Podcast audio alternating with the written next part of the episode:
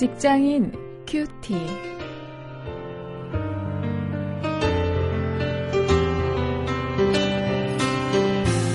안녕하십니까. 6월 20일 오늘 사도행전 9장 1절부터 19절 조금 긴 본문인데요.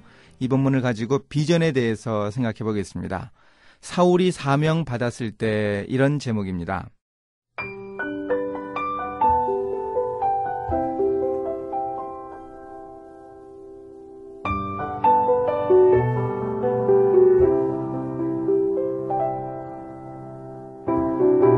사울이 주의 제자들을 대하여 여전히 위협과 살기가 등등하여 대제사장에게 가서 담에색 여러 회당에 갈 공문을 청하니 이는 만일 그 돌을 쫓는 사람을 만나면 물론 남녀하고 결박하여 예루살렘으로 잡아오려 함이라.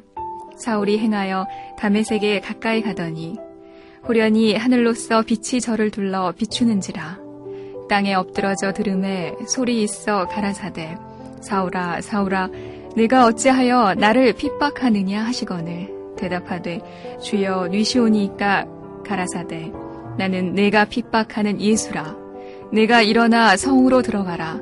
행할 것을 네게 이를 자가 있느니라 하시니. 같이 가던 사람들은 소리만 듣고 아무도 보지 못하여 말을 못하고 섰더라. 사울이 땅에서 일어나 눈은 떴으나 아무것도 보지 못하고 사람의 손에 끌려 담에색으로 들어가서 사흘 동안을 보지 못하고 식음을 전폐하니라. 그때 담에색에 아나니아라 하는 제자가 있더니 주께서 환상 중에 불러 가라사대 아나니아야 하시거늘 대답하되 주여 내가 여기 있나이다 하니 주께서 가라사대 일어나 집가라 하는 거리로 가서 유다 집에서 다섯 사람 사울이라 하는 자를 찾으라. 저가 기도하는 중이다. 저가 아나니아라 하는 사람이 들어와서 자기에게 안수하여 다시 보게 하는 것을 보았느니라 하시거늘 아나니아가 대답하되 주여 이 사람에 대하여 내가 여러 사람에게 듣사온즉 그가 예루살렘에서 주의 성도에게 적지 않은 해를 끼쳤다 하더니 여기서도 주의 이름을 부르는 모든 자를 결박할 권세를 대제사장들에게 받았나이다 하거늘 주께서 가라사대 가라 이 사람은 내 이름을 이방인과 임금들과 이스라엘 자손들 앞에 전하기 위하여 택한 나의 그릇이라. 그가 내 이름을 위하여 해를 얼마나 받아야 할 것을 내가 그에게 보이리라 하시니 아나니아가 떠나 그 집에 들어가서 그에게 안수하여 가로되 형제 사오라 주 곧 내가 오는 길에서 나타나시던 예수께서 나를 보내어 너로 다시 보게 하시고 성령으로 충만하게 하신다 하니 즉시 사울의 눈에서 비늘 같은 것이 벗어져 다시 보게 된지라 일어나 세례를 받고 음식을 먹음에 강건하여지니라.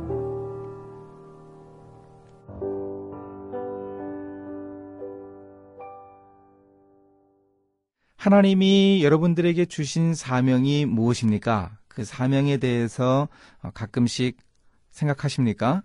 그 비전이야말로 우리가 평생 이루어야 할 일이죠. 오늘 사울이 그렇게 사명받는 모습을 볼 수 있습니다. 그런데 여기에서 성도들의 고통에 함께 하시는 우리 주님의 모습을 우리가 확인할 수 있습니다. 1절부터 9절까지 해서 우리가 그 사실을 발견하는데요. 성도들을 핍박하던 사울에게 주님이 직접 찾아오신 사건은 대단히 의미 있는 사건이었습니다. 사울 개인의 인생에게 있어서 큰 전환점이었죠. 또 아울러서 4절에 그가 어, 사울에게 예, 예수님이 이렇게 말씀하십니다. 내가 어찌하여 나를 핍박하느냐. 이 말씀 속에서 우리가 중요한 사실을 발견할 수 있습니다. 예수님이 자신을 핍박받는 성도들과 동일시 하시는 것을 우리가 발견하죠. 사울은 당시 성도들을 핍박했지 예수님을 핍박한 것은 아니었습니다. 그런데도 예수님은 자신이 핍박받는다고 하셨습니다. 그렇다면 오늘 우리들이 세상 속에서 핍박받고 어려움을 겪을 때 주님이 함께 고통받으시는 것이죠. 이 사실을 우리가 꼭 기억할 수 있어야 합니다. 우리의 고통에 주님이 함께 하시는 것을 분명하게 어, 기억할 수 있기를 바랍니다. 10절부터 16절에 보면 이 복음 전파를 위해서 택한 그릇 사울에 대해서 어, 기록하고 있습니다. 사울은 하나님이 특별히 택한 도구였습니다. 바로 이방인들에게 복음을 전파하기 위한 도구였습니다. 15절이 분명하게 이야기하지요. 그리스도의 이름을 이방인과 임금들과 이스라엘 자손들에게 전하게 하려는 그릇이라. 이렇게 사도 바울에 대해서 이야기해 주고 있습니다. 사울이 받은 사명은 핍박받아 흩어진 교회에 새로운 돌파구를 여는 획기적인 사건이었습니다. 아, 바로 이것을 우리가 분명하게 볼 수 있는데요. 오늘 우리에게도 이 사울을 택하신 것처럼 하나님이 복음 전파의 도구로 우리를 부르신 것, 그것을 분명하게 기억할 수 있기를 바랍니다. 또 17절부터 19절에 보면 아름다운 모습을 발견할 수 있습니다. 이 선지자 아나니아는 사울을 찾아가라는 주님 명령을 처음에는 이해하지 못했습니다. 하지만 사울이 받은 사명에 대해서 들은 후에 사울을 용납하는 모습을 볼 수 있습니다. 사울에게 가서 가장 먼저 아나니아 선지자가 한 말이 무엇입니까? 17절에 보면은요, 형제 사울아, 이렇게 부르면서 어, 그를 그들의 교회 공동체 안으로 용납하는 모습을 볼 수 있습니다. 어제의 적이 오늘의 친구로 변한 것이죠. 어, 하나님이 주신 사명이 바로 이것을 가능하게 했습니다. 우리의 비전과 사명은 우리의 개인적 감정의 영역을 넘어서게 하는 우리 인생의 가장 큰 우선순위인 것을 우리가 오늘 사울이 회심하는 이 사건을 통해서 분명하게 기억할 수 있기를 바랍니다. 이제 함께 말씀을 가지고 실천거리를 찾아봅니다. 사울이 받은 사명이 역시 오늘 내가 가지고 있는 사명임을 기억할 수 있어야 합니다.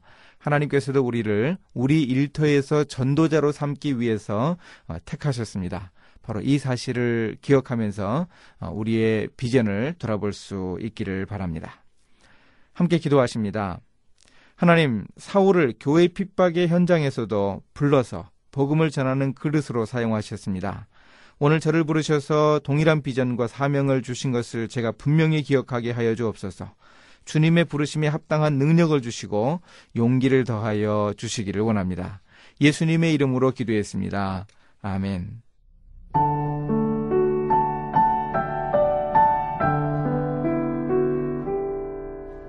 구세군의 창설자인 윌리엄 부스 대장이 은퇴하던 날, 4천 명이 넘는 런던 시민들이 그의 은퇴식을 보기 위해 몰려들었습니다. 당시 부스는 눈앞의 사물을 구분할 수 없을 만큼 시력이 약화되어 있었죠. 사람들의 부축을 받으면서 강단을 올라선 그는 말없이 군중을 바라보았습니다. 모인 사람들에게 메시지를 전하실 수 있겠습니까? 곁에 있는 사람이 염려하는 어조로 묻자 그는 하늘을 향해 팔을 올리며 말했습니다. 아직도 저 군중들에게 내가 할 일이 있습니다. 주님이 맡겨주신 일이 아직도 많으니 이제부터 일할 때입니다. 하나님이 주신 분명한 사명을 가진 사람들은 평생을 바쳐서 하나님께 헌신합니다.